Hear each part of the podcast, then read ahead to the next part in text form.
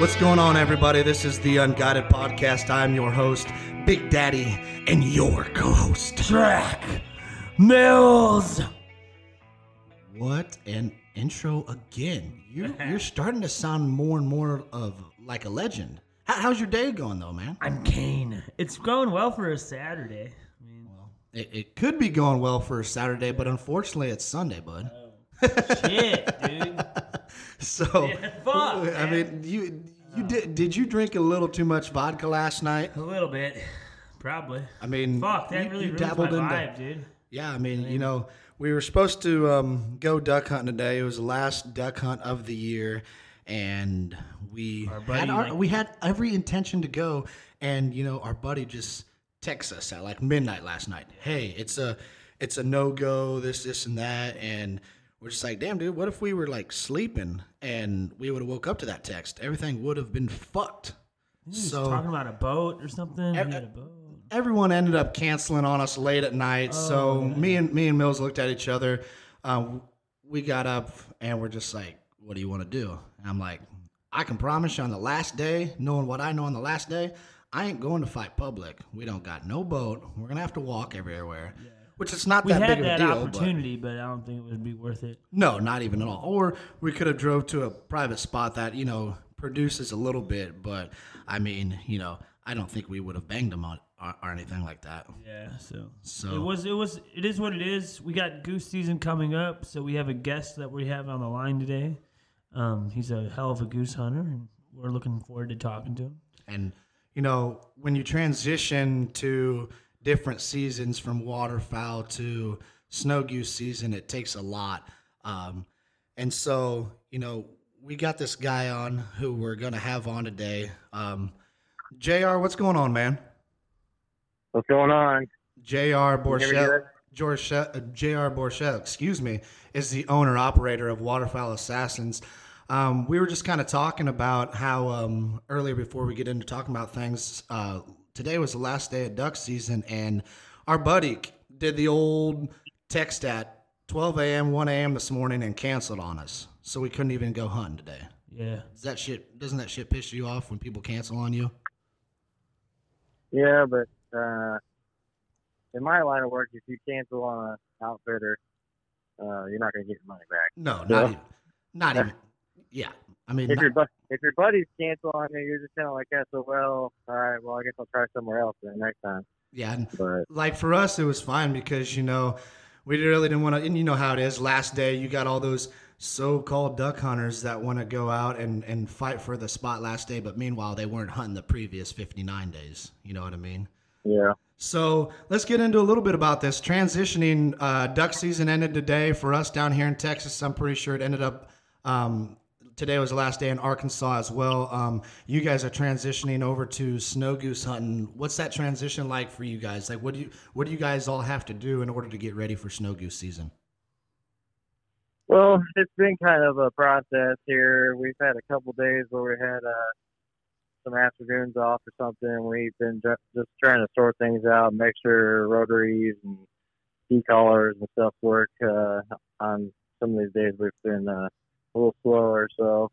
uh, we're kind of pretty much all organized. All we gotta do is everything's labeled. I got everything labeled in, a, in trailers now, so all I gotta do is uh, pull out certain certain bags. I'll have like uh, spread one, like there would be like seven, eight bags, say like spread one, spread two, spread three, and then rotaries. We, do like two, three rotaries per spread. Everybody's got their own flags. Everybody's got their own e-collars. They're all labeled a number too. So we try to keep everything as organized as possible because say an e-collar goes down or a rotary goes down, you can you can remember like oh, uh, like say if you're guiding for me, you text me and say, hey, rotary number one just shot the trap, or uh, e-collar number three um, is bad, or battery number four is bad, or something like that, and then we can remember which one it is, and we're not because all these batteries look the same, all these e-collars look the same. I mean, everything is exactly the same.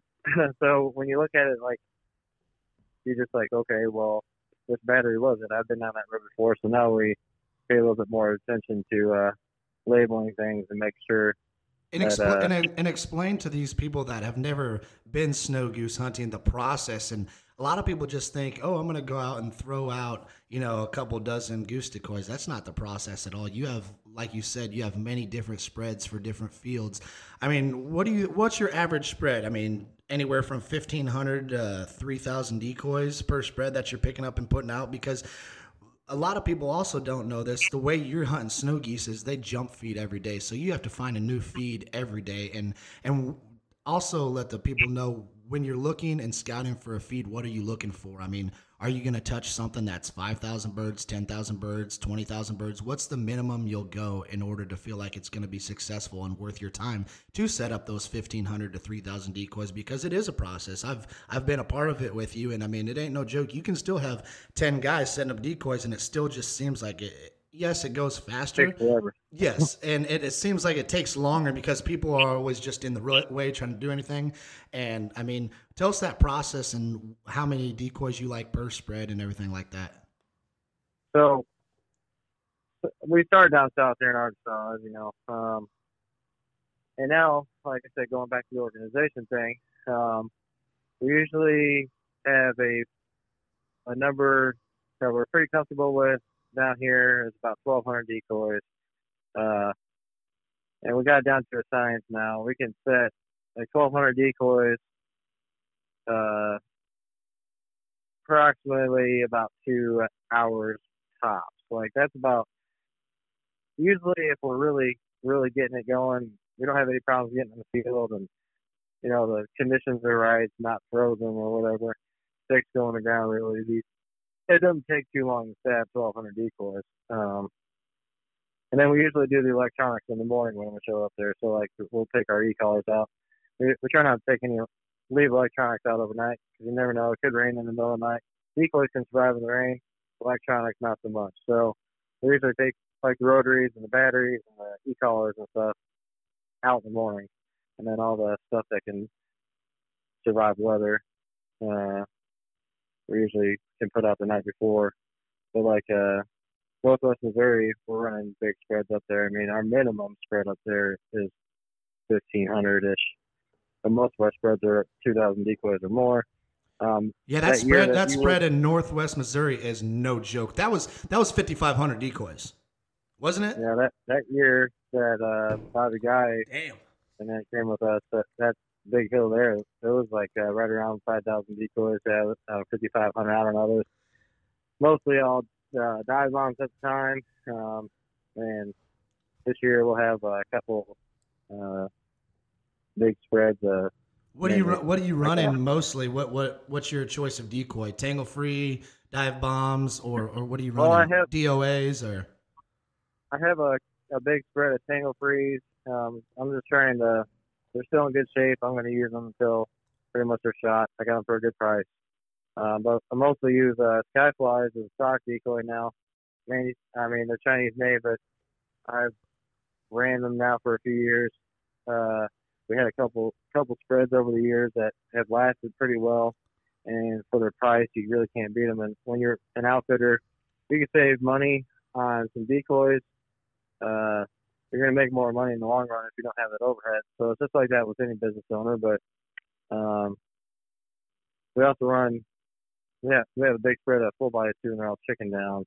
And chicken down has been Go. pretty good to Hey, us. hey, Jed, this uh, is Track. Sorry to interrupt, but I have a few questions for you as a first time waterfowler. And first of all, why the hell do y'all use so many decoys? That's number one. What the fuck is an e collar? And then what kind of blinds are y'all using for to hunt geese in general? I don't even know because I've never been goose hunting. and he's a he's he's my buddy who I started taking this uh, year, and he's obsessed. He's eight with it, and I was trying to explain him all this and what you do and this, this, and that.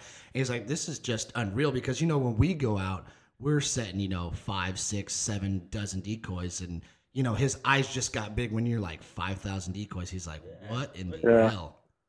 So he, Well, he uh, kind of wants you to explain a little bit e-collars, blind situation, and, and why so many decoys. I know why, but for people out there that don't know, why why do you like to use so many decoys? So snow geese, you know, you watch them feed or, or fly together, they're always in huge flocks. And waterfowl in general are a social bird. So, and they all associate large numbers and safety. So I've always been a strong believer in strength in numbers. Um, if you have a big spread, they're going to be a lot more apt to want to feel comfortable to come in there, knowing that it could be safe and that there's food there. So most of the time, you see a lot of birds in the field. What are they doing there? They're eating there. And then why are they eating there? Because it's safe. So uh, waterfowl need three things. They need water, food, and habitat. So they, if they don't have the habitat, all ties into a few different things. Habitat would be the general safety, and habitat can also include the water and the food part too. But um, they definitely need the other two, water and food. I agree hundred percent. You know, I mean, the where you're from in Missouri and where I'm from back home in Iowa, where we grew up.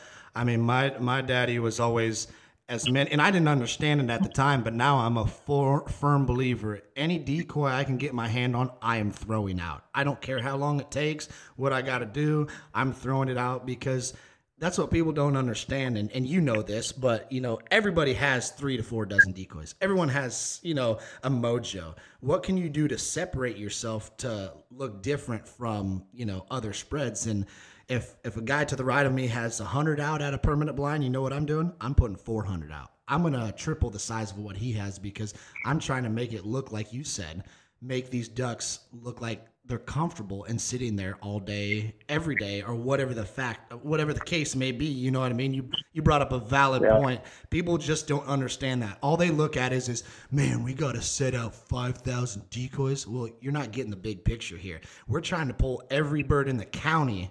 And if you look at these yeah. feeds, what are they doing? They feel comfortable. You know what I mean? So people just don't understand. A wise, a wise man once told me a long time ago, because uh, this is my 18th year guiding and my 17th year in operation.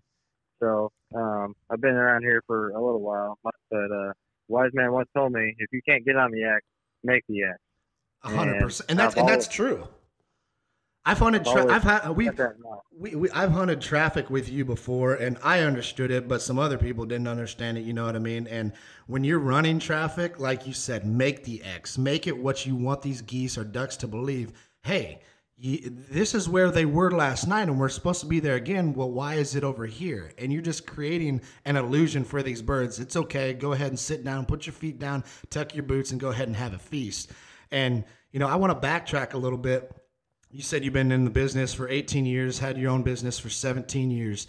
How did you get tell us a little bit about your background. When did you start waterfowl hunting? Who got you involved into waterfowl hunting and what made you to decide to start a business? Because you're not much older than me. You're in your mid 30s and if you've been doing it for 17 years 17 years i mean that means you started your business at 17 18 years old if i'm correct if, if the math's yeah. correct. So who was, introduced uh, you to that? so uh, I, I, primarily grew up in a deer hunting family and uh, i mean i still love the bow hunt and everything but uh, waterfowl turned into a main passion. Um, high school, I really got into it, doing it my, on my own. And then when I was a kid, we would go goose hunting. Uh, my cousin had a couple pits that were, I mean, we talk about a pit. It's very loosely termed. Like my, my cousin went out and, and with his backhoe and dug a hole in the ground. They put a couple pieces of plywood in there so you weren't leaning against dirt. And we had like two dozen Bigfoots and about four dozen homemade sil- black and white silhouettes made out of plywood that my cousin, my dad, and my uncle made. And we shoot honkers over that back in the early '90s. And I remember I had my grandpa's only band on my lanyard. He shot that when I was like six or seven, and I remember that day pretty vividly. And uh, so, I guess if if we really had to talk about who got me into waterfowl hunting, it'd be you know my family, my dad, my grandpa, my uncles, cousins, and stuff. We all hunt together growing up, and uh, when I got in high school, we moved from Illinois, Northern Illinois, to the Kansas City area right before I went to high school. And I found some public ground and started duck hunting uh, with a couple of buddies that I made in, in high school. And uh, I really got into snow geese mid high school time, like sophomore, junior year and stuff, and I started guiding for an outfit in Northwest Missouri, uh, kind of as a, helper type thing. You know, I set decoys and all good stuff for a little little bit of time during uh, spring break and everything, and I kind of branched out on my own after high school and kind of did some honker hunts. I was really big into shoot, shooting honkers, so um, I did uh, honker hunts on like weekends and stuff. And I worked full time back in back then, and I I didn't take waterfowl classes full time until 2015, and that was when I felt comfortable enough that I could do this and carry my weight all season long and all all through uh, the summertime. So it's turned into quite the operation over the years.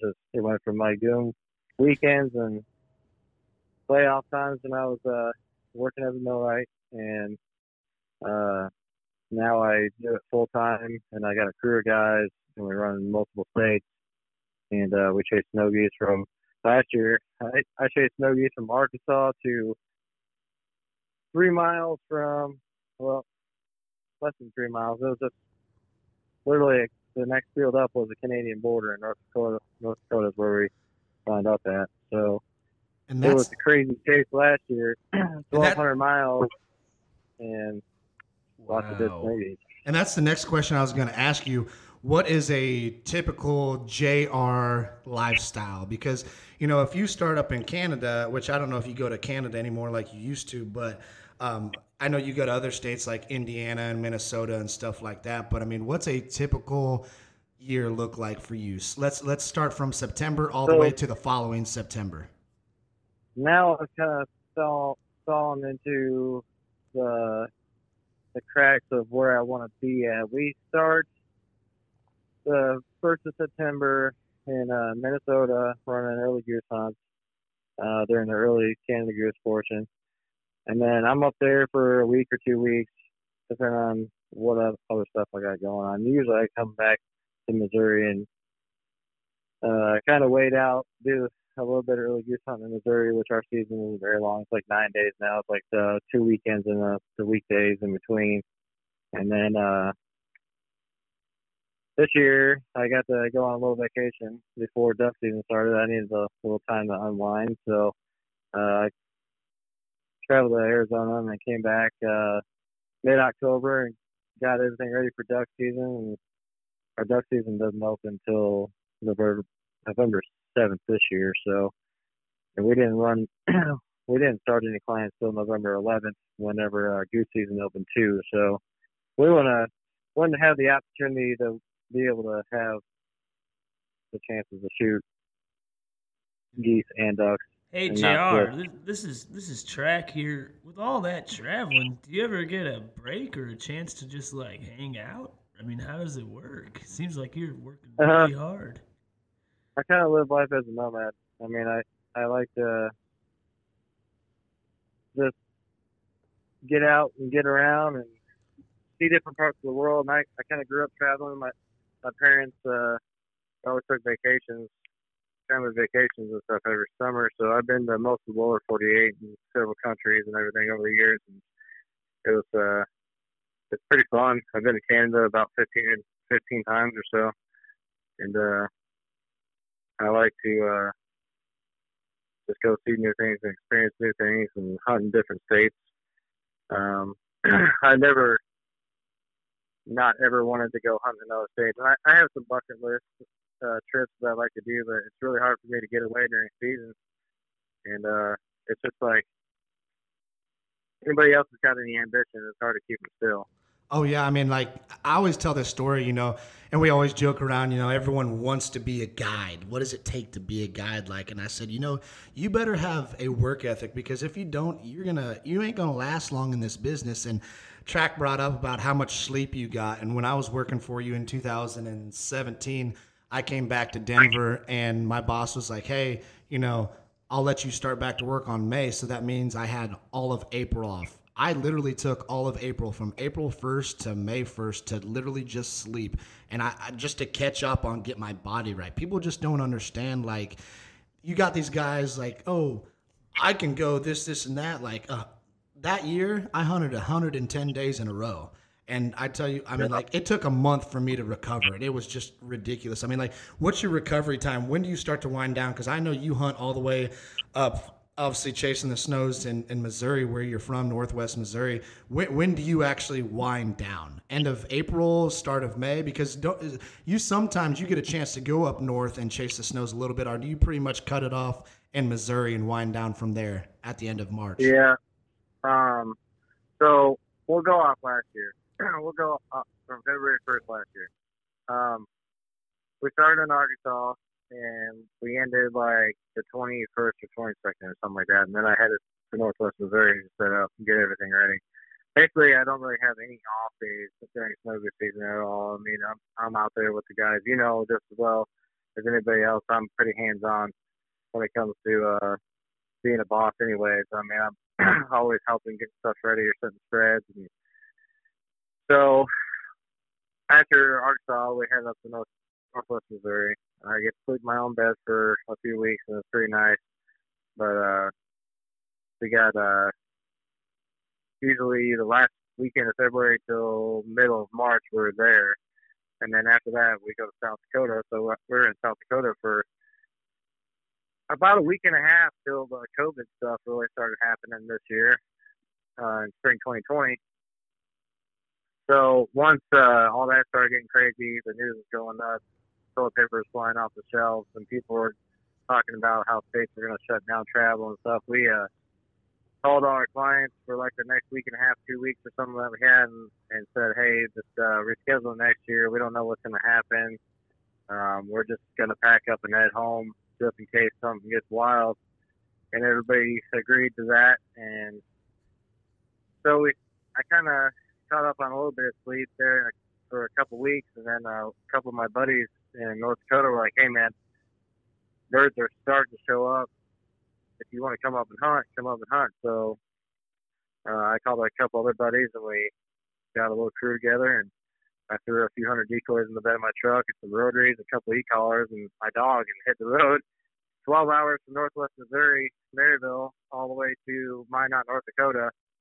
And uh, I left early in the morning, got up there late in the evening. Um, my buddy already had a field picked out, so the next morning we went and set up and started killing snow geese up there. And I stayed up there till the first of May, and their season closes the tenth of May. And uh, I tell you what, it was a grind this year. Oh, so you, I mean, so I mean, if you're doing everything right, I mean, just giving these viewers a picture at home, September the first. Let's just call it. You said you're done hunting like the 15th of May or whatever it was let's just call it you get home June 1st.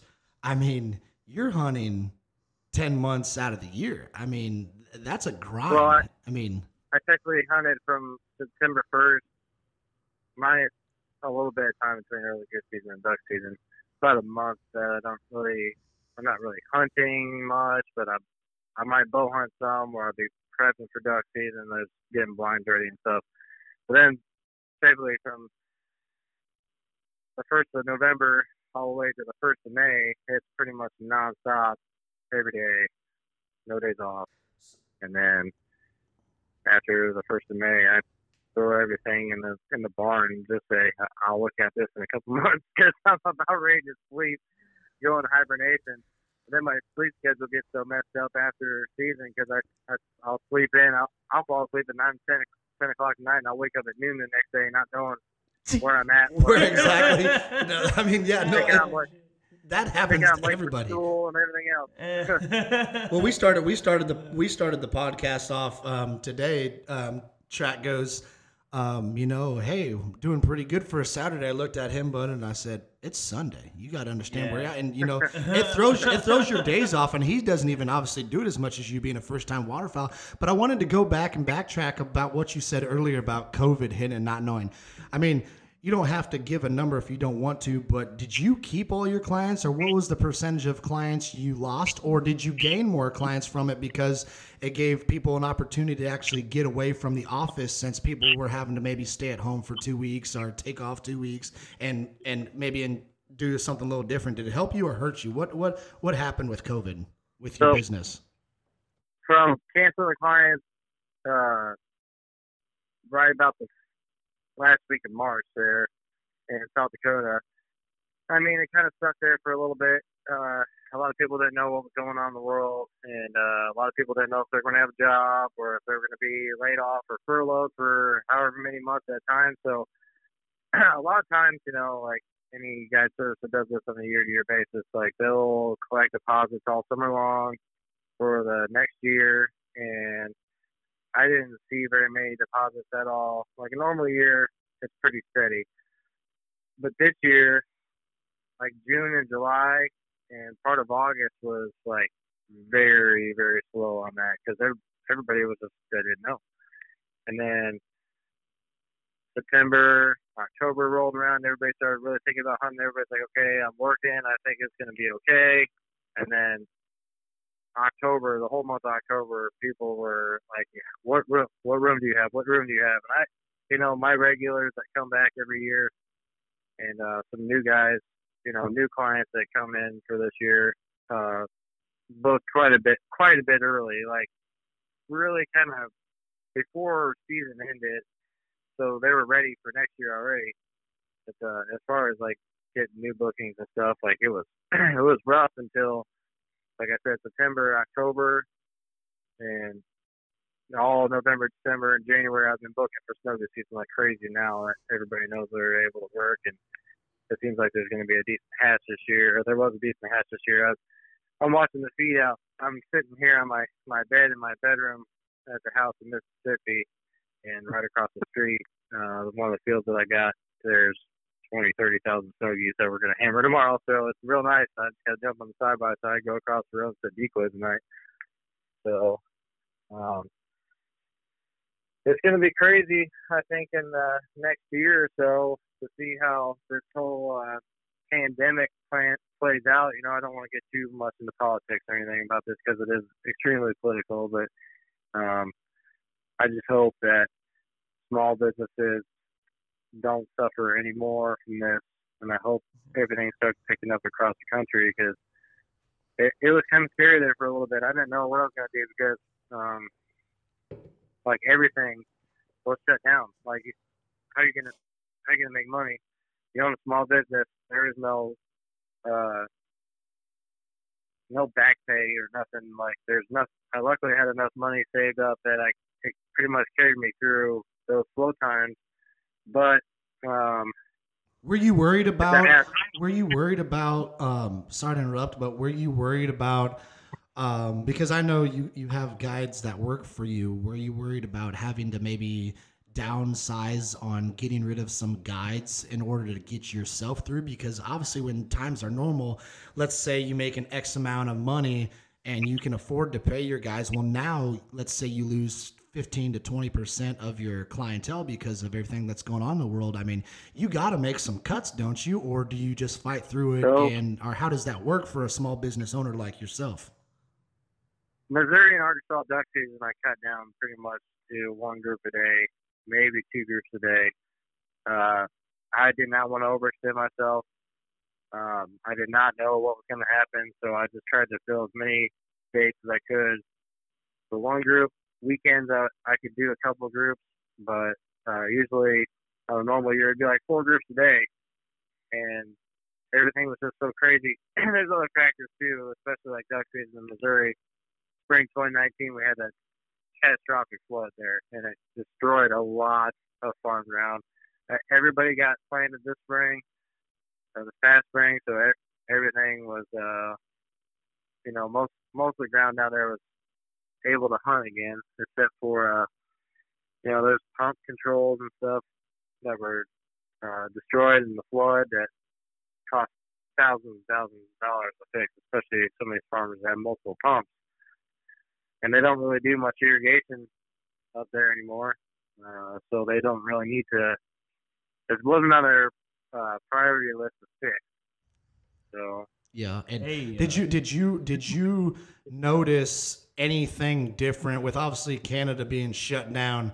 Did you notice it harder to hunt? Obviously, everyone knows it was it was a tough year for everybody, but I mean, if we would have had that pressure in Canada, do you think it would have made it better or or no? And me So- knowing that Canada shut down, you get all these guys that you know, man, that's going to help us. What people don't understand, and this is me, and I, this is my this is my thought process. I could be totally wrong, and and I'm okay with that. But I'm like, if you think about it, as long as, like you said earlier, as long as ducks have three things. They have their habitat, they have their water, and they feel comfortable. You know, they're not going anywhere.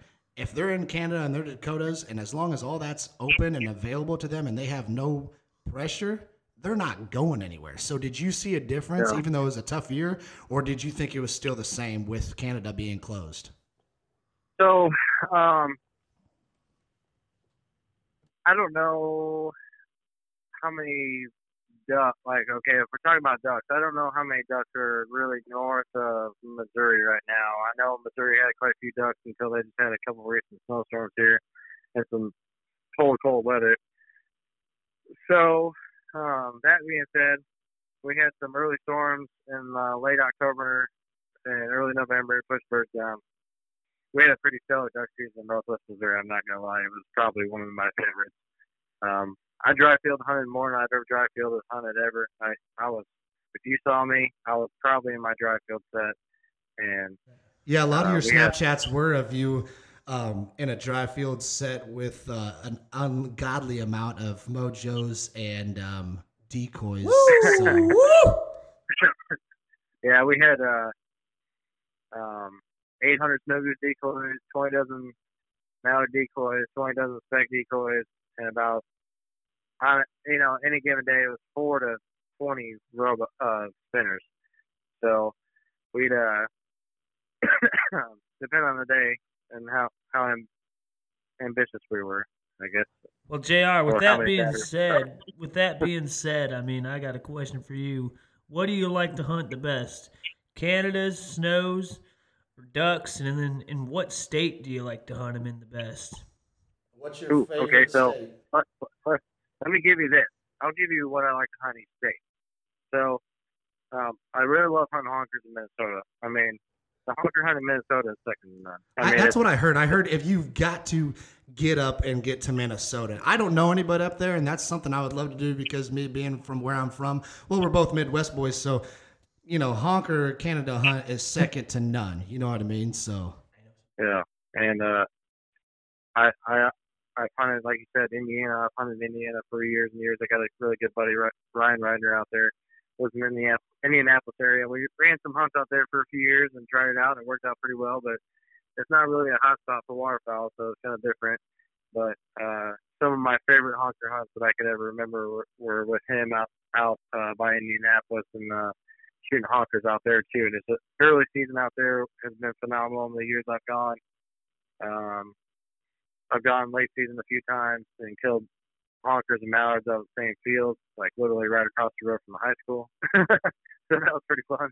And then, uh, but ultimately, uh, snow geese is my passion. I've been a snow goose hunter for this whole time I've been guiding. So what drives I you about really- those snow geese? Is it that Do they taste good? Is, I mean, is is it that it, they're hard to figure out? Is it just the work putting it into it, or because me, that's what I, I've hunted almost any species you can think of too. Besides, obviously going out to the East Coast and hunting those birds on the Atlantic Flyway. But I mean, I, I to me, there's still nothing better than killing a greenhead. So, like, what is your reasoning to be being obsessed with your um, passion for snow geese? And if anybody who knows waterfowl assassins, you know, he, you look at your logo and that's what it is. It's it's branded around everything, but more so the snow geese, the snow Yeah. goose brand. So, wh- why do you love chasing snow geese? What what what what do you get off from that? You know what I mean?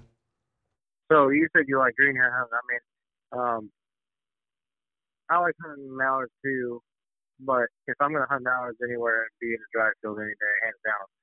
But hundred percent, hundred percent. snow geese kind of carry this. It's a chase, I think, and it's a challenge because uh, I try to surround myself with guys that that enjoy chasing geese as much as I do. So they know what to look for. You know, we're looking at feeds that are ten thousand plus. Try to try to get on a good mix of juvies and if you get on a really good juvie feed, uh, it could be a really high number day.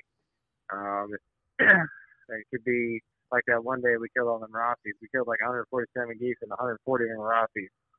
And uh, I love shooting Rossies.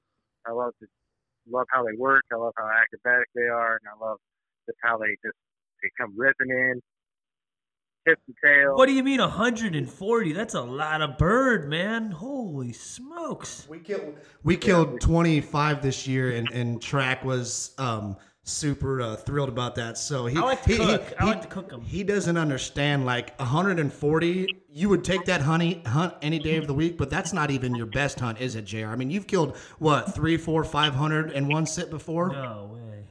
Oh yeah, yeah. It's, uh, we've had several several hunts that have been What's the limit? What's the in, limit the upper three So three hundreds and and the four hundreds before. But I, I'm not. You know, I'm kind of old school. When I started this, there was no social media. There was no Instagram. There was no Facebook. There was barely even MySpace back then. So, and I had a website that was so janky, like you wouldn't even know. like it looked like a 12 year old did it. but I have a web designer now, uh, Jameson, uh, that owns Snows Down Low. Good guy. also run as Super good luck guy. And, and, and tracks. Me and him have worked together on. Uh, we created some tracks together, like the new Ross Boss track. Uh, I actually have recordings of mine in it. Um, so, of course, I'm gonna run Snows Down Low track, and Yeah, Uh, Jameson. I hunted with Jameson that one time with you. He's a he's a hell of a good guy. Um, very knowledgeable, and he's came out with a pretty good uh, product, Snows Down Low, and that's what you use for your for every everyday soundtrack, correct? Yep. Um, and So I primarily use like the Ross Boss track or any of those variations, and then I like using like on my loud E color, that's what I call a screamer or whatever. I run that Dueling Devils track, and I run that super loud if I'm trying to get a flock to turn or something, or I'm holding that speaker up and pulling those birds off from a distance, and they it, it works really good. And uh, if you're in the spread with me, um, Grant, I got a, a half dozen guys in house now. They're all going to be running spreads. Um, so if you're with me, I have my custom made uh, e-collar that just it just rips, and it's Yeah, and, sn- and, and, and snow goose. the way I iterate why you love it so much is because it's more of a challenge than it is duck or goose. Not saying duck and goose hunting isn't a challenge, but I mean, I've been there before with you, and we watched a feed. I can vividly remember it like it was yesterday. We watched a feed. I think it was ten to fifteen thousand birds, and me and old Mister John went and guided that day. And the next day, they were nowhere to be found. And it's just, they make you look so stupid if you don't really understand what they're doing, you know? And it, it's fun, uh, you know, chasing them and jump feeding and this, this, and that. But at times it gets very aggravating. What's the most aggravating thing about a snow goose? I know for me, knowing you're set up where you need to be and they just, they just fly right over you and don't even give you a look. And it's like, what are we doing wrong? I mean, what's, what's the thing that aggravates you the most about chasing snow goose? I don't even know if it's really error on our part. Sometimes I think, uh, I mean, we're chasing a wild animal. We're chasing uh, a wild animal that travels in flocks of hundreds, if not thousands, and there's a lot of eyeballs, a lot of wariness look at you. And if you're chasing birds that are primarily adults, those birds are a lot more wary than the young dumb ones, which everybody likes to chase. But um, that hunt that I think you, you're referring to was like 10,000 juvies, and the next day they just did not show up. And I, mean, Yeah. I think he has Yes, it was or something like ridiculous. I didn't I didn't Yeah. understand that at all. You know what I mean? I mean, I understood it, but I just was like, we sat here, watched them, waited till they left, came back, set up, and then I mean, we saw. Don't get me wrong, we still saw all the birds, but they just wanted nothing to do with us. I was just like, it just didn't understand. I didn't I understand how why they could do that. If one weather one weather pattern came in at night, you know, you could come out in the morning. There'd be frost on the decoys. There could be no wind. Uh, wind is a big part in snow goose hunting success. So, you know, keeping those decoys moving. Um, if you ever watch a feed, which I know you have, but other people out there never seen a snow goose feed, those geese are moving rapidly through a field. They are looking and searching for food aggressively, and they're probably the most aggressive feeding waterfowl out there. I mean, mallards are probably a second, a close second to that. Mallards are very aggressive being too. You always hear that. They're telling other other birds to get away, get away, get away, get and away. they're jumping. here. They're jumping each other to, to get ahead of you know Yeah. the others, so they can get an advantage. Um, it's it's crazy how they you know they work and how they do everything. Let's let's switch. I've watched uh, I've watched a snow goose feed one time uh, in central Missouri, and we just had I don't know a few inches of snow, and uh, there's probably I don't know I'd say let's say about 20 20,000 birds in the field. And I was sitting there with binoculars, looking out my truck window, just looking at birds, looking for bands, you know, whatever, taking some pictures here and there. And all of a sudden, I see this goose running across through all the other geese. It was a juvie Snell, had a whole ear of corn in its mouth, long ways, sticking out, looks like a dog, you know, with a stick in its mouth, like sticking out long ways, not across ways, long ways, running away from about 20 other snow geese chasing them because they wanted that corn too. And that's how aggressive snow geese are whenever they feed. Like down here, they are getting fat and eating rice and winter grass and winter wheat, whatever they can find to fill their bellies before they make this trip back north. And here in about three weeks, they're really going to start pushing. And that's whenever we're waiting for them. Let's fucking Northwest go, dude. Let's go. let's let's uh let's switch to um, a different thing because I know everybody wants to know this answer. Snow goose season is here. It's hard work. There's a lot of shit that needs to be done.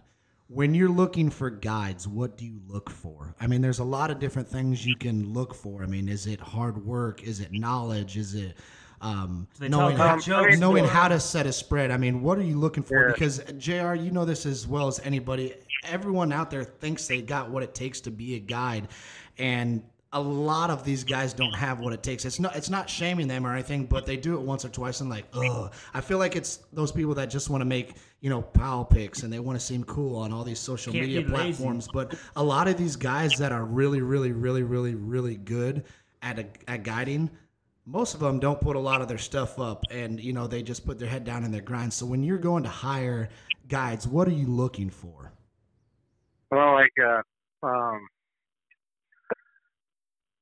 I just hired a bunch of guys for the screw now, and uh, basically I wanted guys that were experienced with snow goose hunting that enjoy hunting snow geese and chasing snow geese because they're going to know what to look for. They're not going to complain. You know, some guys are like, oh, they're mostly like a duck guy or mainly like a spec guy or mainly a Canada goose guy. You know, I'm kind of, I like, I can do it all. I like doing it all. I mean, I do it from start to finish every year, but uh, I mean, I'm primarily a goose guy. I like hunting Canadas. I love hunting specs. And specs is like a close second to snow geese to me. I've, I lo- I've really grown into the spec hunting world and re- re- uh, the whole talking back and forth with them because they're like a turkey. They talk with you. And uh, snow geese, it's like it's a different, it's a different grind. I mean, you got to get up early, see clients, get stuff set up in the field, get everybody in the field, make sure everybody's set up and ready. Um, you do your morning hunt down here, however many birds you kill, about noon comes around and it dies off. They find whatever they want to feed and they sit all day. So you shoot your birds in the morning, pick up that spread, and you hit the road, start pounding pavement, and start finding another feed to set up on the next day. And then, you know, once you secure permission on that, that next property uh, for the next day, then you wait for them to leave to go to roost, and then you set up where they were left off at, and you go back. I mean, it could be like midnight, one o'clock in the morning by the time you get done setting up or back back to the house. Uh, take a quick shower, quick bite to eat, and get a few hours of sleep, and then do it all again the next day. And uh, guys that are dedicated to snow goose hunting already know that grind. Already know that's what the expectation is. And when they already know what the expectation is, then it makes my job a lot easier. I don't have to tell you what to do all the time. Like you, you knew from working with me, like you just Hey, you knew you had to go scout. You knew you had to get your stuff together for the next day, and I just let you let you go at it. But Hey Jr. Well, I'm a I'm a I'm a different breed of person. That's what a lot of people don't understand. That You ain't gonna find much that can work circles around me. Um, I think Track wants to I know. got a question. Yeah. So when you're hunting these snows, you're going from field to field. You're chasing them. I mean, do you, how hard is it to ask for permission or get to the fields you want when you think you know where they're gonna head next? Well, if if you if you knew me like Jake does, you know I I've never met a stranger. So, uh, and I've talked to a lot of farmers over the years. So, I mean, I I've been around farming and stuff my whole life. I know what to talk to them about. You know, you, you form a common common ground with them, and it opens up the door to communication about permission to hunt or whatever. A lot of times, a farmer doesn't really want a whole lot from you, maybe just a little bit, but most of the time, money talks. Like especially in Arkansas, um, pretty much any farmer, as soon as you talk to them, about, Yeah. hey, you know, you got these over here in the field, they're sticking their hand out Uh-huh. as far as they can because So in your pocket. money talks, money talks. uh, We get that, but do you have, do you do any other? What do you do when you? Are there any other tactics you have when you get told no? You know, what? How do you swing the negotiation or the Uh, rights? Does it just come down to the money and they're just because we know a lot of these and I'm not going to name these bigger outfitters but you know a lot of these guys like you said Jared money does talk and it and they could have known you for 10 years and you do have some of those loyal guys so I think what Track's question was is do you have any other tactics that you can bring to the table besides having a loyal relationship with them and then just handing them hey here's a grand for a field I mean do you bring anything Like- presents for them or, or anything like that Um, some of my farmers, like in Northwest Missouri, I I I live there, so I see them multiple times a week. Sometimes, sometimes I eat breakfast with them. Sometimes I'm drinking coffee with them at the truck stop. Uh, sometimes I'm I'll be like, hey, you need help? You know, empty a grain bin out. A lot of these guys are in their 60s or whatever. I'm in my mid 30s, so I can still have a little bit of a help that I'm not gonna kill myself either. So, but I know they're they're to the age now where sweep auger and a bin out could be hard work. So I'll say, hey, if you need help, let me know.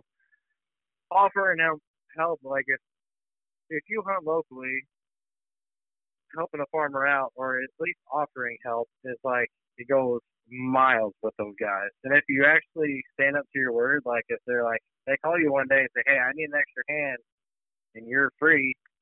If you actually go out there and help them out or whatever, you'll you'll probably be able to hunt their land for the rest of your life because most people don't. They they just say, "Hey, can I hunt?" Then they hunt. They leave shells, trash, rust, whatever out on the field, and then it ruins it for everybody. Everybody, absolutely, hundred percent. I mean, it just goes back to earlier this year. I found a pond out here in Texas just loaded with birds, and it was it was it's been a struggle down here in the south. And Whistling I, cheetah. I found it loaded with almost anything, any species you could think of. And I go up and I asked the farmer, and he could tell I was knowledgeable about the farming background, and I knew like he could tell I was respectful. He says, "Man."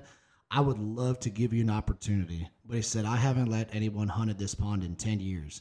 I said, Well, what's the reasoning behind that, sir? He says, Well, he says, I let a young boy come out here one day. He said, he told me he was only going to have three or four friends come out. I come out, and there was 21 people hunting his spot. They didn't pick, up any trash. They left birds behind. Um, and I was just, and he said, I was done after that. He's like, since that day, I've never let anybody, and he doesn't let even his like grandson friends come and hunt it. Like it's it's strictly family and that's it. I was I like, suppose just it is. just a um a, a very very sad situation. And that's what happens you know. You get these guys that are just so disrespectful towards the land. And they they ruin a bad name for me and you because when i roll up and you roll up you got missouri plates i got texas plates or iowa plates whatever it happened. They're like oh another out of towner. How is a farmer supposed to trust us? You know what i mean? Um Yeah. so building that relationship and like you said going out when he calls you. If it's tuesday at 8 p.m and he needs help doing one last row or getting the corn out of his you know tractor and putting it in the grain bin and you have an extra hour do it. It's going to go a long ways. Like you said you're probably going to have permission for the rest of your life. People don't understand. The smallest of gestures get you a long way. And that's what's wrong with these young kids in these days. All they want to do is dress in whatever blow whatever duck call and, and think they're some big shot but they don't do the little things that get you know that get them to where they need to be you know like I said earlier, I think I'm still kind of old school when it comes to this stuff. Like, uh, I have some farms that I don't have to pay at least on. I don't have to pay a dollar, and um, that big hill that you hunt on, um, he's the same way. I I go to his house, check in on him. And I witnessed, say, hey, I witnessed that relationship between you guys. You know, you invited me over and you said, "Hey, you want to meet this farmer?" And when we walked in, he treated you like you were his son. It was awesome to see. You know, what I mean, I think he even offered us a beer or some coffee or something like that. And he he just he just wanted us to talk and hang out. He didn't care how long we were there, what we were doing, and you already knew you were gonna get a put a spread up, but you did exactly what you mm. should do. You did. You went in there. You you kept a relationship with him all year, and you could see that. You just didn't hit him up when it became snow goose season, and you're like, oh, okay, Yeah. let me put a spread on you, and you can see And that. that's what a lot of farmers hate. And I've I've talked to a lot of farmers that said that same thing. Like, oh man, you know, you actually talk talk to us, and you actually, you know, speak to us in the off season, see how everything's going, see how the farm is going, see how our yield was or whatever. And there's he's like, uh, you're not like other out there just like come whenever season's here, and then I never see you ever again until next year. He's like, some people I don't really want to see till next year, but he's like, but you know, there's guys out there that are actually genuinely want some kind of friendship. And I, you know, I love all my farmers, and most of my farmers are like me. There's, I mean, we everybody's got a different personality, and there's been some farmers that I, you know, are different personalities too. That but you, but like you said Okay, earlier, you are old school, and I think that's what works. You know what I mean? You're not afraid Yeah. to say how it is, and you know, hey, this, this, and that, and. I think a lot of those farmers respect that. You know what I mean? If you come walking up with a pair of skinny jeans and earrings, and they're probably going to be like, "Son, go ahead and hit the road." You know what I mean? So, but you're just a, for a lot of people that don't know you, and this is what I wanted to bring up next, Jr. You are old school. I mean, like you're not scared to yes, you have a brand. You've made Waterfowl Assassins a brand. And if anybody, if I got on anyone, any platform and said, hey, do you know Waterfowl Assassins? They're going to say, yes, I know, know that. yeah. And you've, if you've created a brand, but what you're not scared to do, and, and you don't see a lot of these big names do that. And I'm not going to name these other big outfitters, but when people bash, you know, their brand, a lot of these big outfitters just let it roll off, but you're old school and you just, you know, you get on online and you kind of tell it how it is. You know, give me a chance. Come hunt with me before you talk about me. Get to know me. And that's that's there's so many keyboard warriors these days that people don't really know the real JR. And I've met the real JR. And anybody that asks me about you, I'll, I'll tell them how I think about you. And I have nothing but respect and love for you. You've never done me wrong. You've always paid me on time. You've always been honest. You've always worked with me, even on the days when you're like, hey, Jake, you know, I can't afford for you to go out and guide that day, but what I can do is get you on the next couple hunts to help you pay for your way home or I'll pay for a hotel that night. You're giving me you always give me extra money to help me out if I wasn't allowed to hunt that day cuz you just which is understandable because yeah, guides want to hunt every day and make money and guide every day, but sometimes you just don't have that to where you can.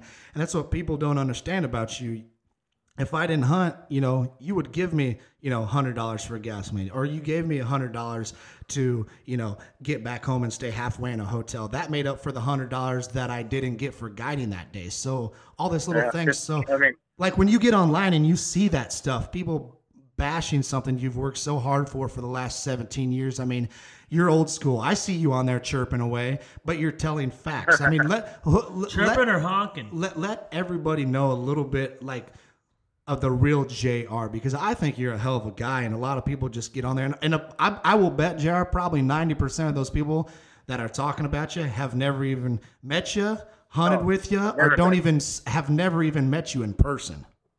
they talk to me, you know. So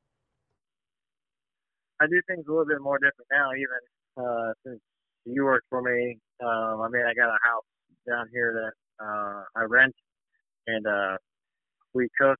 Um, I try to get uh, on a smoker season is gonna be a little different because everybody's gonna be a road dog. So um, right now, like duck season, spec season, we actually have the chance to come home and uh, eat dinner at a normal time. So uh, my girlfriend now, uh, she cooks hell of a cook. She makes really good food, uh, takes care of all of us. And like I said, there's a about a baker's dozen of all of us here, and she cooks meals for sometimes breakfast if we're hunting close to here or something like that. But most of the time we're like an hour, hour and twenty minutes away or hour and a half away. So sometimes we're not exactly close, but um, so every, we got a a bunk room that most of our guys stay in, and there's a couple other separate bedrooms too. So we put the heavy snorers in the back rooms, but um, if, like you said, if if a guy doesn't, he, I'm prepared to have uh, three spreads a day running, and that's most all our snow this weekends are all three spreads booked um, every weekend, and then some sometimes it's dwindled down to like one. So I have guys that are going to be sitting on their hands, but I'm going to have them doing something else, you know, scouting, uh, watching decoys or getting things organized, watching side by sides or something like that.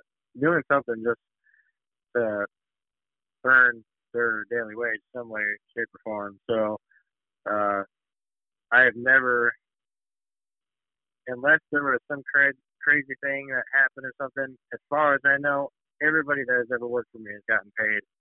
Um, there's been a couple episodes where guys have been fired or let go on certain terms that didn't get paid their full amount because of what it cost the company for whatever their mess up was. So, um, and that's I feel that's about fair, just like any other business would do. So if you cause damage or something wasn't returned, um, anything, anything that costs the company money is usually taken out of your paycheck.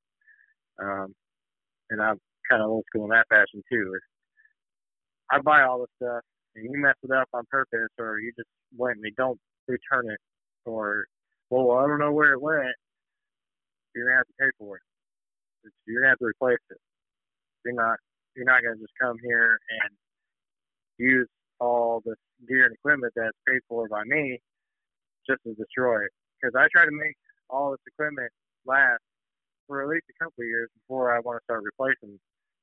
That way, you're you're making your money back on the equipment that you're using. So there's guys out there that have new decoys, new trucks, new everything every year. I don't know how they're making money when you're still when you're paying truck notes off and private investors.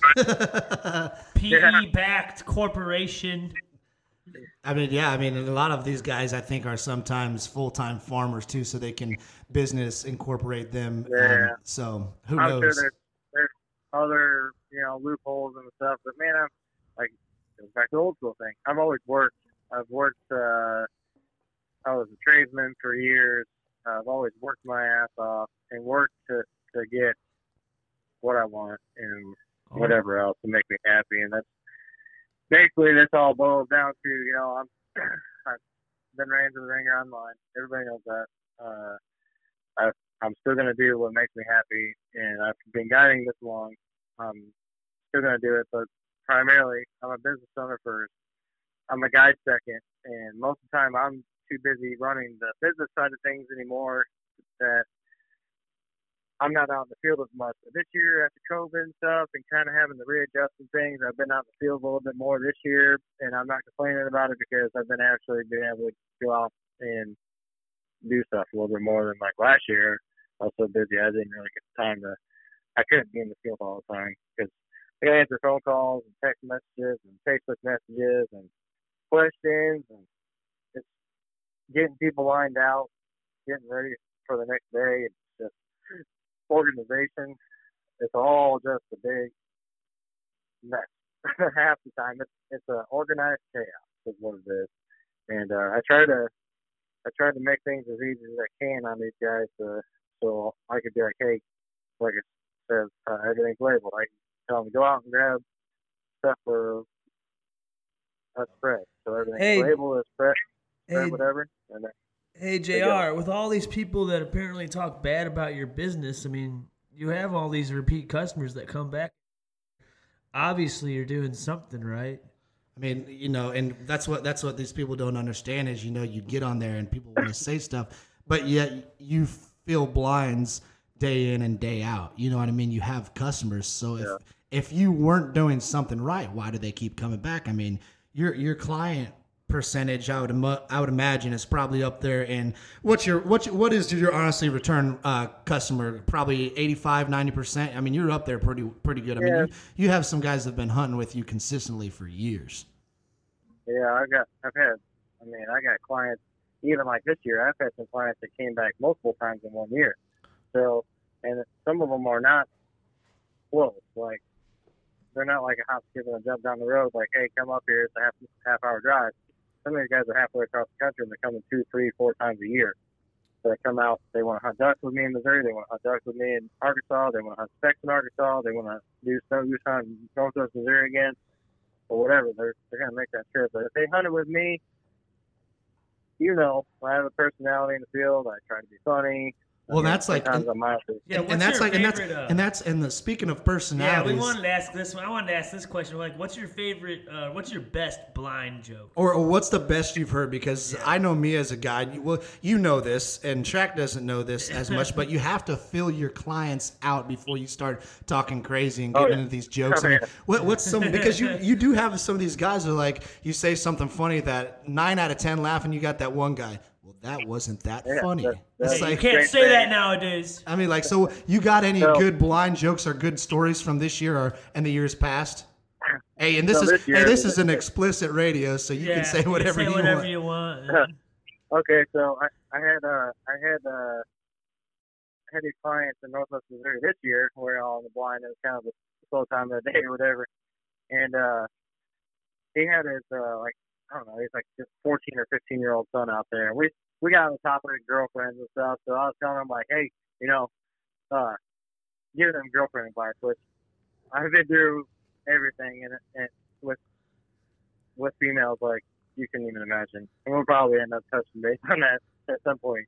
But um, I was giving them all this relationship advice, and of course, it's like um, it's not like rated G. It's we're we're laughing, we're we're joking and stuff. And, You get to get those those old timers talking about stuff like that. It gets pretty raunchy in the blind.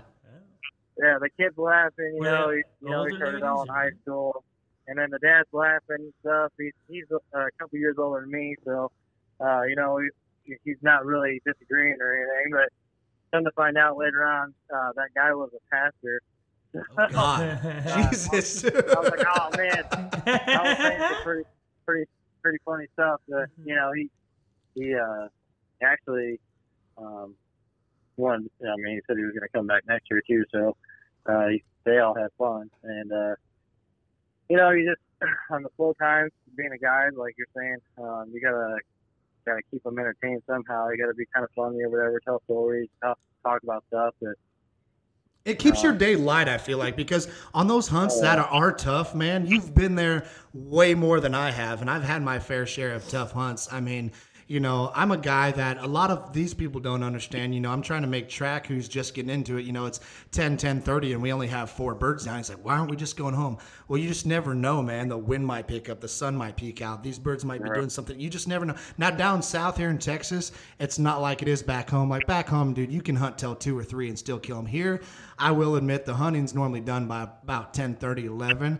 But, you know, everyone down south, these boys want to pack up at 8, 8.30. And I said, I, that just don't work for me. So on days when it is long, you have to keep it light. Because if you don't keep it light and you're not joking around, it is going to be an awkward, weird morning. Well, what's your blind joke, Riley? I think you have a good one, right? I Well, I- how. well, yeah, I- I'll let's tell it. I mean, Jr., you've probably heard about Little Timmy, didn't you?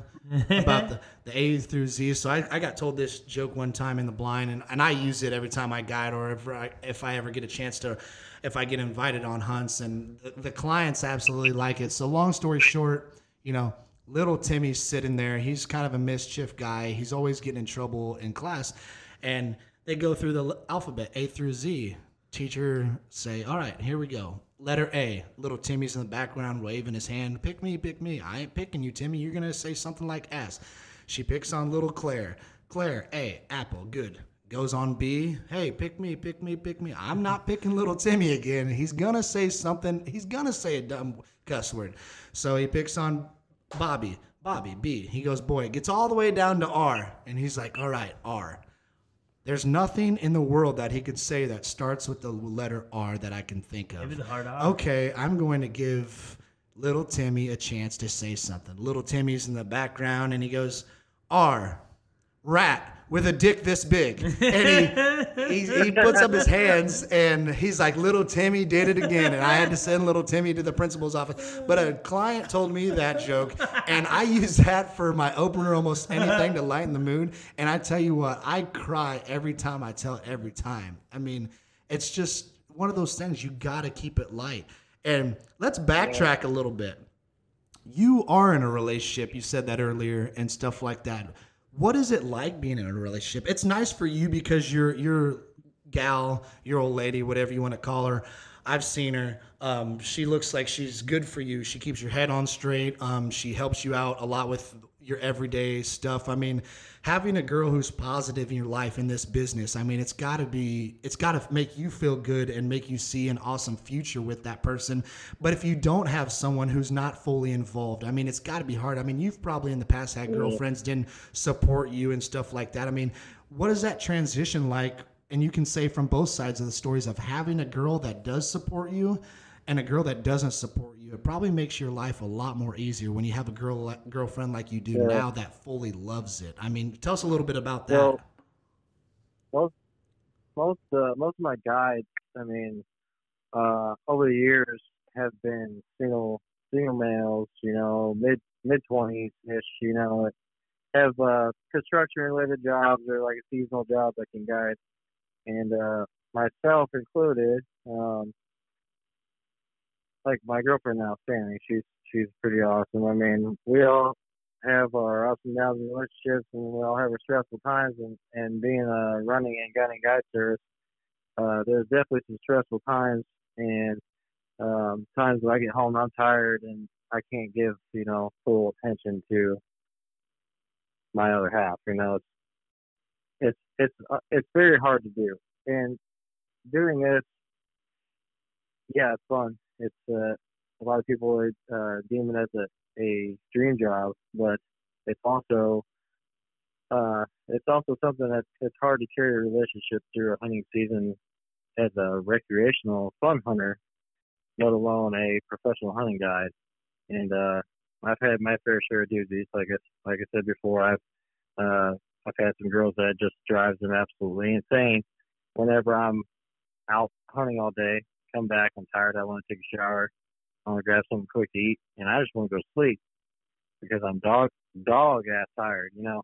and you you know, like to get back from setting spread at midnight, you got to be up at three thirty, four o'clock in the morning.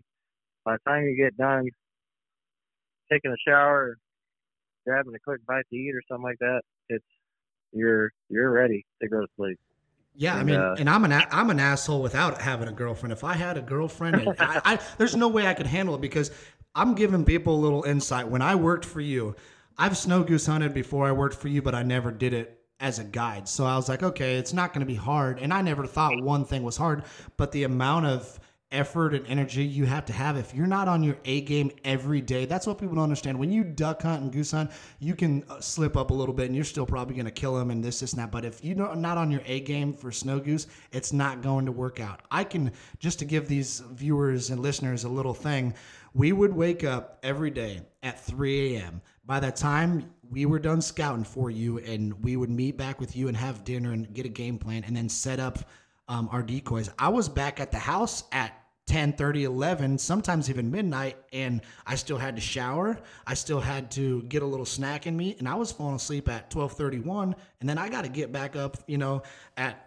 3 30 4 o'clock. I'm running on three hours of sleep for the what i hunted with you from february 1st i, I followed you to missouri so Missouri, I think I left on the 23rd um, to get back to Denver. So I hunted a solid, what, 63 days with you. And every day I think I averaged maybe three to four hours of sleep. I mean, it's tough. So having a spouse or having a girlfriend that wants you to give their undivided attention, people don't understand how hard that is. Yeah, and I've never been married. I'm 35 years old. Never been married. I have I have a young daughter, but uh, it's it's different, you know, when you go when you re- have like a regular nine to five job or whatever it is, like a, you know, You can go and do normal- things. Yes. normal job. Yeah, you can actually go come home, eat dinner at a normal time. You can relax, wind down at the end of the day, watch TV together. You can do whatever. Um, you can have weekends off and stuff. That's that's a normal normal life, but doesn't have a normal life. I mean, she grew up waterfowl hunting, so she knows pretty good idea of what what happens in the waterfowl world. That that she still didn't uh, see. She never been around the guiding stuff before, so she never really knew how much effort is put into this on a daily basis, and it's it's it's painstakingly long days. I mean, Yeah, it's- and, and it's especially not hard work all the time, but it's a lot of driving. It's a lot of a lot of doing, picking up here, sitting out there, running here, running there, scouting all around, do stuff. And then you get back after dark, and by the time it's after dark, it's like, man, you don't have much time left in the day. And she's and that's and that goes into you also being a father. I mean, you have a little girl. I mean, you know, I've seen you around her. You know, you don't get an opportunity to see her that much during season because you're always on the go. But I'm sure you make up for it when it's in the off season. I mean. I've seen you around your little girl, and it's crazy. You guys are always like you. I was about to mention that you guys are always FaceTiming or on the phone. So yeah. even if you can't be with her, you're still doing your due diligence as a dad. But I mean, t- talk a little bit about that. That I mean, how hard is that being a guide to and having a kid and not being able to see her when you want to because you're working hard and, and doing stuff like that, or you know, she's almost eight now, so she's uh and she's a very smart child too, I might add. But she's uh she's starting to understand more what I do as a job. Now the first five years that she was from you know, the first five years of life, basically I stayed I didn't go to Arkansas and stuff, but now I didn't decide to go to Arkansas till she was a few years old and I was confident that if I went out of state or whatever, everything was gonna be fine. And uh the first few years of her being around, I wanted to be around her a lot more. Uh, so, and I also lived at the time around Kansas City, so I was closer to her. Me and her mom obviously aren't together. She's remarried and everything. Uh, so she's she was closer then. I could see her three, four times a week, pick her up after daycare, and now she's in school. So uh, back then I could see her a lot more, so I was there quite a bit more. And then uh, once I made the decision that um, I needed to take uh, waterfowl assassins full scale, uh, I moved out of the Kansas City and moved up to Northwest Missouri, where I did a lot of my I do duck hunts in, in the fall and it's snow goose hunts in the spring. So it sucked. Uh, the first few years that I was up there, I stayed at a lodge and came home whenever I need to, but I was like an hour and a half away from Kansas City, two hours away from Kansas City at any given time. But um, now that I live up there, it's uh, a little bit different. I can actually only have to drive about 10 minutes to go home every day instead of having to rent a lodge and stuff. I'm already there. It's a little bit more convenient. Um, but uh, during the summertime, I try to steer as much as I can. And with uh, schedules are always conflicting, so it's it's, it's hard. I mean, So the more the more the moral of this story is if you're going to want to start a family and all this other stuff, you better get your P's and Q's and priorities before you even go to start to thinking you're going to guide full time and start running a business because it is hard on you guys. I mean, I've seen se- not not just you, but I have other buddies. You know, I'm about the only one that's not you know married or engaged or have kids, and thank God because I don't know where I'd be. But um, you know, it's it's it's tough. So a lot of these guys that think they're going to start that, I mean, if you're gonna do it, I always tell everybody get into it while you can when you're young because when you get into your 30s and stuff and your kids start to get older and you know if you're engaged or if you're dating your girlfriend or whatever wants to you know settle down it's going to be hard to do those things unless you have someone that fully understands your lifestyle and how you do it.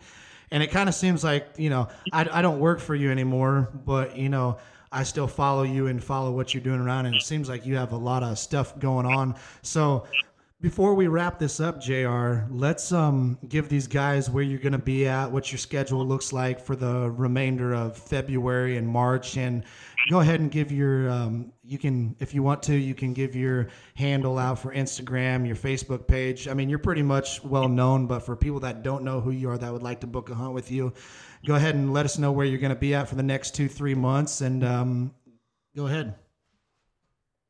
So, uh, starting tonight we are going to be setting spreads um, for tomorrow morning's opener for a conservation order, um, and we'll be here till the 23rd of February, and then we will be starting up in Northwest Missouri the 25th of February, and then be there till the 14th of March, and then South Dakota after that until further notice. So kind of the first couple weeks we're up there, I try to get uh, scheduled clients up there, and the birds are kind of hanging around. Then we're we're to do like some spot sale type stuff, but um, pretty much from here till South Dakota, all my weekends are booked up three spreads solid, and then my weekdays are kind of willy nilly here and there, but most of those are like two, three, uh, about two, two groups every day. Sometimes middle of the week it's kind of hard to, to get fully booked up. Guys have to plan ahead big time, but um, I have a lot of um, sporadic weekdays available, like a Tuesday and Thursday, or Tuesday and Wednesday, Thursday, or something like that here and there. That are just I could handle a group here and there, but that's that's about it. I mean, South Dakota, I can handle people, but uh, I'm kind of telling everybody just kind of hold on and see how this migration goes. That they can, if they want to plan for South Dakota, it'd be uh, later in March is what I would do.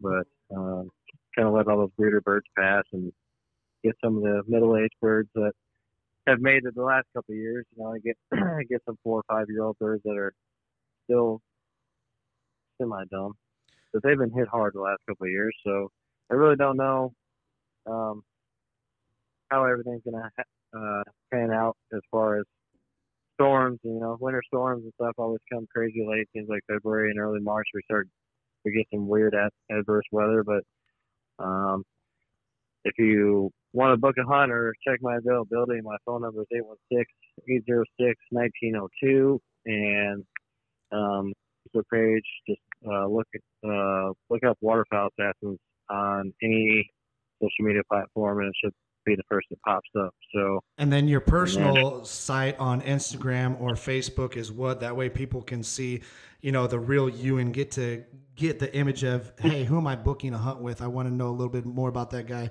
Um, what's your Instagram? My, my, personal Instagram is jr underscore Borchelt b o r c a t l t, um, and then uh, my personal page on Facebook is jr Borchelt also. So it's like uh I keep it pretty easy. If you want to find me, it's it's all right there. But we uh, my the Waterfowl Assassins Instagram page has got over thirteen thousand followers, and we post a lot of stuff on there. Uh, I'm pretty much uh, the main one that's in charge of the social media accounts. So that's Waterfowl uh, Assassins.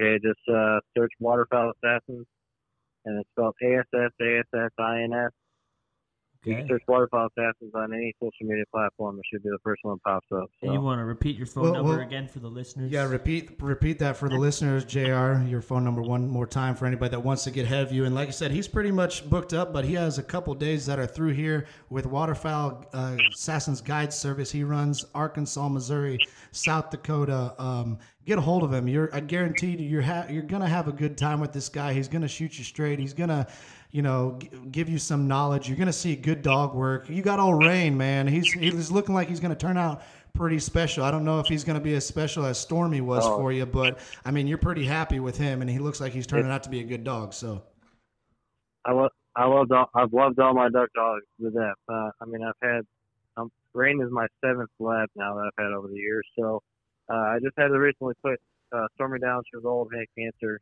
Uh, was having a hard time walking and stuff. She was uh would have been 12. Uh, she would have been 12 in December this year. I'm pretty sure. Um, Rain is now almost four, and he is a stud. Like he just uh, we had to pick up some triples yesterday across the road, and uh, he ran nine blinds uh, on birds that usually a dog sees. Boom, boom, boom, sees birds go down, and then he remembers somewhat that there was another bird that fell out there. I need to go find it. There's another bird out there. I need to go find it. These birds, he just went out totally blind. Never seen a, never heard a gunshot. Never saw a bird fall. Nothing. He was like, why, why are you sending me on a blind? Like what? what are you doing right now? You didn't even throw a bumper. Like, what's going on? So I just lined him up. I sent him on one blind. He got over one levee, got over the next levee, and all of a sudden he saw white out in the field and he went for it. And there was nine nine birds out there we had to get, and he got all nine of them in quick like Wow. manner. So Wow. Hell Yeah, and you can you can you can. hell of I, a that's what I tell everybody, man. And um, and we're gonna wrap it up real quick. But you can you can teach a dog a lot of things, but what you can't teach is instincts and drive. And it looks like Rain's got that. I hunted over Stormy with Lily, and I'd love to get down uh, to Arkansas and hunt some snows if we can figure something out this year and. Maybe get back old Lily and maybe run Lily and Rain together and see if we can make it work. But we're gonna go Yeah. ahead and wrap wrap this up. Jr. Go ahead and give your phone number one more time, your Instagram handle, and if you guys like what you guys see, book a hunt with Jr. He's good and he's knowledgeable. He's gonna put you guys on the birds, and I guarantee you're gonna have a fun time. So hit that one more time, Jr. uh, phone number is 816-806-1902. Uh, Waterfowl Assassins on any social media platform, and obviously I'm Jr. Borchelt, and uh, this is my 17th year in business. Like, let's get in on the spin. Dude knows what he's doing, y'all. Absolutely. Well, we appreciate you, Jr. Man. You go out, you go kill those white birds, man, and you take care, and we'll keep in touch. Thanks, appreciate you. We appreciate you, JR. All right, man. Thank you. See you. Bye. Yeah, thanks guys. Yeah, you Good to bet. see you. See ya. Once Wow, again, guys, that was Jr. guest, man. Hell of a Borchelt guest. from uh, owner operator of Waterfowl Assassins Guide Service. I mean, I guided for him for a year, and then I went on and had a better opportunity. But you know, there's a lot of people out there that know him for some negative things that have gone in his career. But I can promise you, this guy's going to do it right. He's going to do everything in his power to put you on birds. He's going to tell it how how it is. I mean, when you're a guy that's spending your hard-earned money and you're looking for a good hunt, this is a guy to go after. Yeah, I mean, he goes he's- all up and down the migration path. He's a snow geese guy. Fucking loves it. You know, he was telling. I've learned a lot just from listening to him today. Like, that's a legit guy right there, man. He knows the farmers. He's been doing it for about 17, 18 years. Shit, man. He knows where to go. He knows where to get them, and I guarantee you, you'll kill him if you book a hunt with him. Just from what I heard today. So I mean, So everybody, you know, we, we like to do um, one thing around here. We do a lot, but there's one thing that we love to do, Mills, and that's what we Stay stay unguided.